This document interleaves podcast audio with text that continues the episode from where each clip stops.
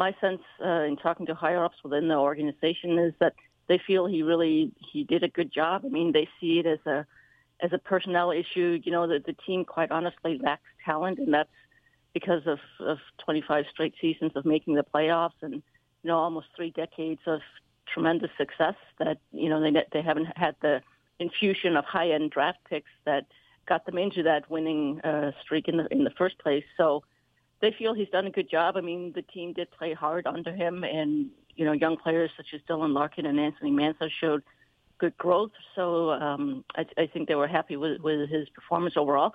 They certainly acknowledged. I mean, Ken Holland acknowledged uh, over the weekend and again yesterday that it was a tremendously disappointing position to be in, um, but that you know that they they need they need young players.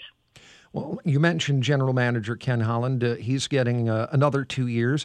Uh, much to the frustration of uh, some fans and uh, even some uh, media who say that his time has passed. Yeah, he won four Stanley Cups, but the last one was 10 years ago. And in the salary cap era, he seems to have fallen short of that success. why is Ken Holland returning?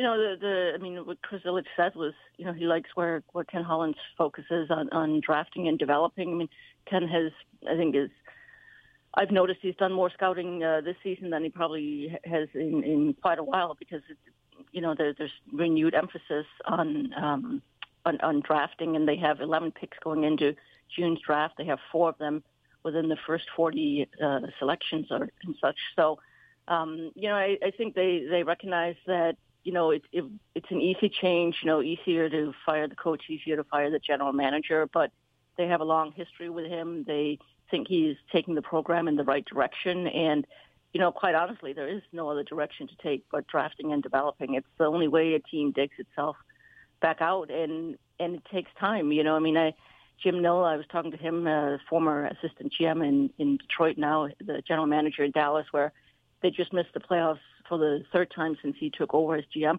He said, you know, the the world has no patience anymore, and you know, and yet you you know you see in Arizona, you see in Buffalo, you see in Carolina. You see, I mean, Edmonton has a generational player in, in Connor McDavid, and they're about to miss the playoffs. I think for the eleventh time in, in twelve years or something, um, and and second time in, in recent years. So it's just it, it's incredibly incredibly hard, and you need a lot, a lot of luck along the way. Well, the Wings will have another top 10 pick in the draft right now. They stand at number five. Uh, that could change depending upon the lottery. Uh, is there anyone out there who could make an immediate impact and be the face of the franchise? In other words, uh, is the next Steve Yzerman out there somewhere? Uh, a lot of people believe the next uh, Nicklas Lidstrom is out there in, in Rasmus Dahlin, a Swedish defenseman who is a unanimous first overall pick in June's draft. So, yeah, that's on on April 28th, whatever you believe in, if you're a Wings fan, uh, ho- cross your fingers that they that they win the right to draft him because he would come in and make an impact as soon as next season.